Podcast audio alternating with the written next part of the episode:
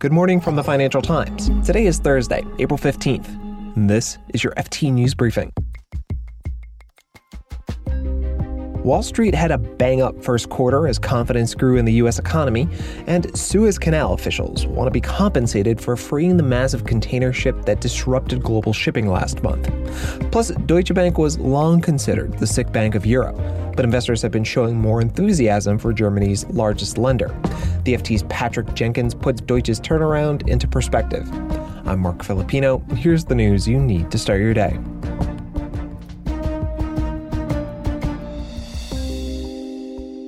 A slew of big US banks are out with first quarter earnings this week, and three of the biggest lenders yesterday reported higher than expected profits. At JP Morgan Chase, earnings grew fivefold. Goldman Sachs and Wells Fargo also had a strong quarter. They all benefited from the boom in investment banking, hot capital markets, and lower credit costs. The FT's US banking correspondent Imani Moise says the stellar earnings were expected.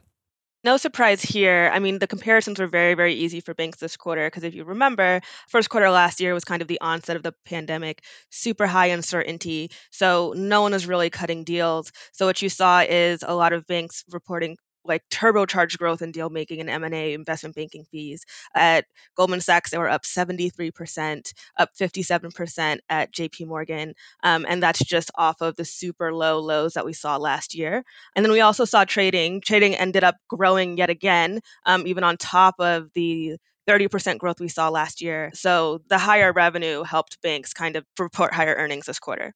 No, Imani, there are some parts of the banking business that aren't doing too well. When, when we spoke earlier this week, you said you would be looking at the consumer side of things, and in particular, whether Americans were spending or depositing the most recent round of stimulus checks. Uh, wh- what did you find?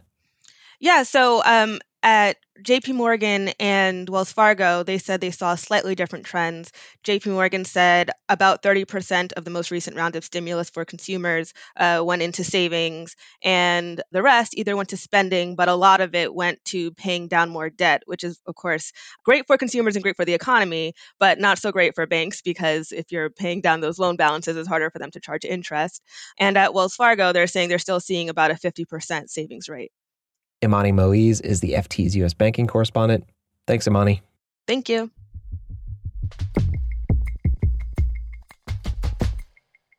Germany's flagship bank, Deutsche Bank, has long been one of Europe's most troubled lenders.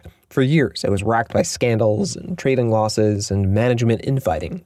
There was even talk of a government bailout. But over the past year, its shares have doubled. To talk about what's behind the newfound investor confidence, I'm joined by the FT's deputy editor, Patrick Jenkins. Hey, Patrick. Hi there. Patrick, briefly take us back to when things were not so good. How did they get so bad in the first place? Well, I mean, it's a very sad story, really. If you go back to before the financial crisis of 2008, Deutsche Bank it had seen itself certainly among a peer group of elite investment banks operating on a global basis. It had been generating big profits, but it had also been taking a lot of risks. It was kind of operating on the edge, if you like. And a lot of the ways of operating from those years came back to haunt it over the decade that followed the financial crisis. And that all came at a time when its underlying business had declined as well. So the thing that tipped it over into a real existential crisis at that point was the threat of a $14 billion fine from the US authorities over its pre crisis sale of mortgage backed securities. Ultimately, that number came way down, but for a few months there, there was a real fear that this bank could go down. I think what's really striking about this is that Germany's really good at a lot of things, right? It's got the strongest economy in Europe. Its manufacturing sector is really efficient. And then you get to its banking sector and its largest bank in particular. And it's just so jarring to see that kind of difference. Yeah, it's long been a contradiction.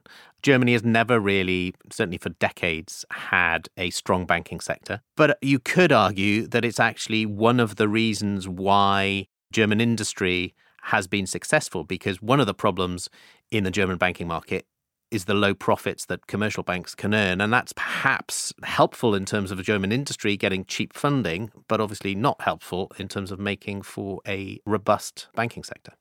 Mm. So, going back to what's been happening more recently, shares have bounced back. The cost of insuring Deutsche Bank bonds has fallen, which is a measure of how stable investors think the bank is. Uh, what's happened to make investors more confident? A couple of things happened.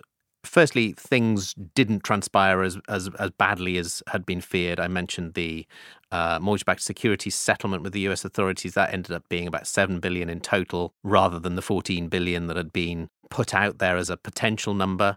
The bank did start to get a handle on its management issues. And at the same time, there was a technical change as well that German bonds, which had had a different level of risk attached to them traditionally, the kind of structure of those changed to make them inherently less risky. So coming back from the brink, if you like, was partly a technical issue and partly a, a recovery in, in Deutsche's performance. So Patrick, is is the whole company thriving at this point, or are there certain pockets of it that are doing better or worse?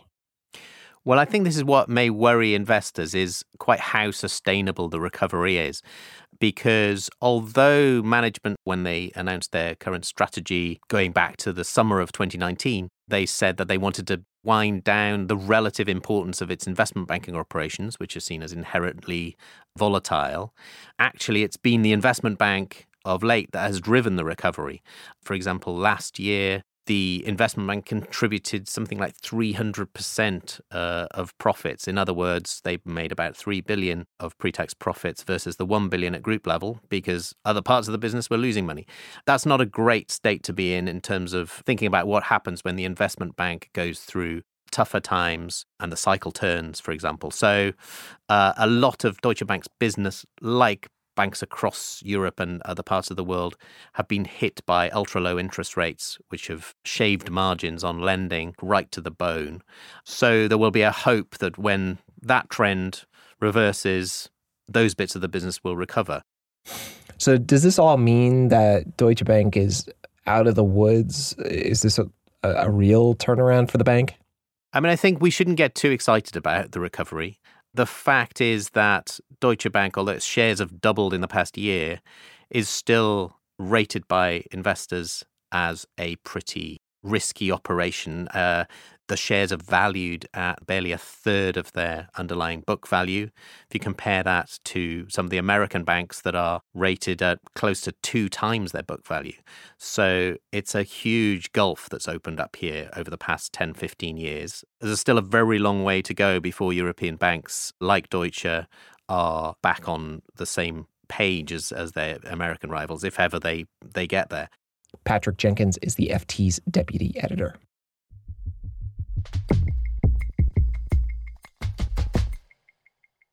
Remember the Ever Given? That's the massive container ship that blocked the Suez Canal a few weeks ago. Well, Egyptian authorities have seized it, and they're not letting it go until the ship's owners give nearly a billion dollars in compensation to cover the losses from the incident. That includes the cost of rescuing the ship, delays, and damage to the canal.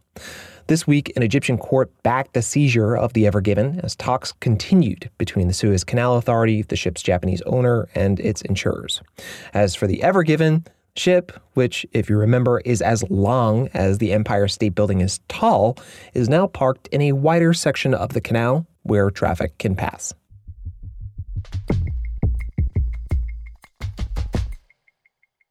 And before we go, the investment manager who orchestrated the largest Ponzi scheme in history died yesterday. Bernie Madoff was a prominent Wall Street broker and at one point chair of the NASDAQ stock exchange. And in 2008, he confessed that he had been running a multi billion dollar Ponzi scheme and disguised years of losses. Among his clients who lost fortunes, Holocaust survivor Elie Wiesel and the Wilpon family, which owned the New York Mets baseball team at the time. Major pension plans had also invested with Madoff, and they lost money as well. Madoff was serving a 150 year sentence at a federal prison in North Carolina when he died. He was 82. You can read more on all of these stories at FT.com. This has been your daily FT News Briefing. Make sure you check back tomorrow for the latest business news.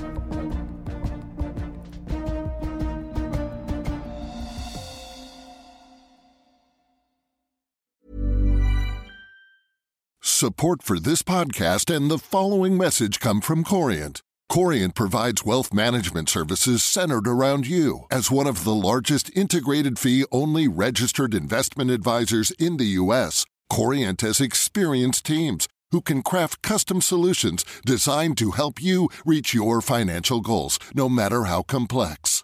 Real wealth requires real solutions. Connect with a wealth advisor today at Corient.com. That's Corient.com. Hi, this is Matt and Sean from Two Black Guys with Good Credit. From a local business to a global corporation. Partnering with Bank of America gives your operation access to exclusive digital tools, award winning insights, and business solutions so powerful you'll make every move matter. Visit bankofamerica.com slash banking for business to learn more. What would you like the power to do? Bank of America, NA, copyright 2024.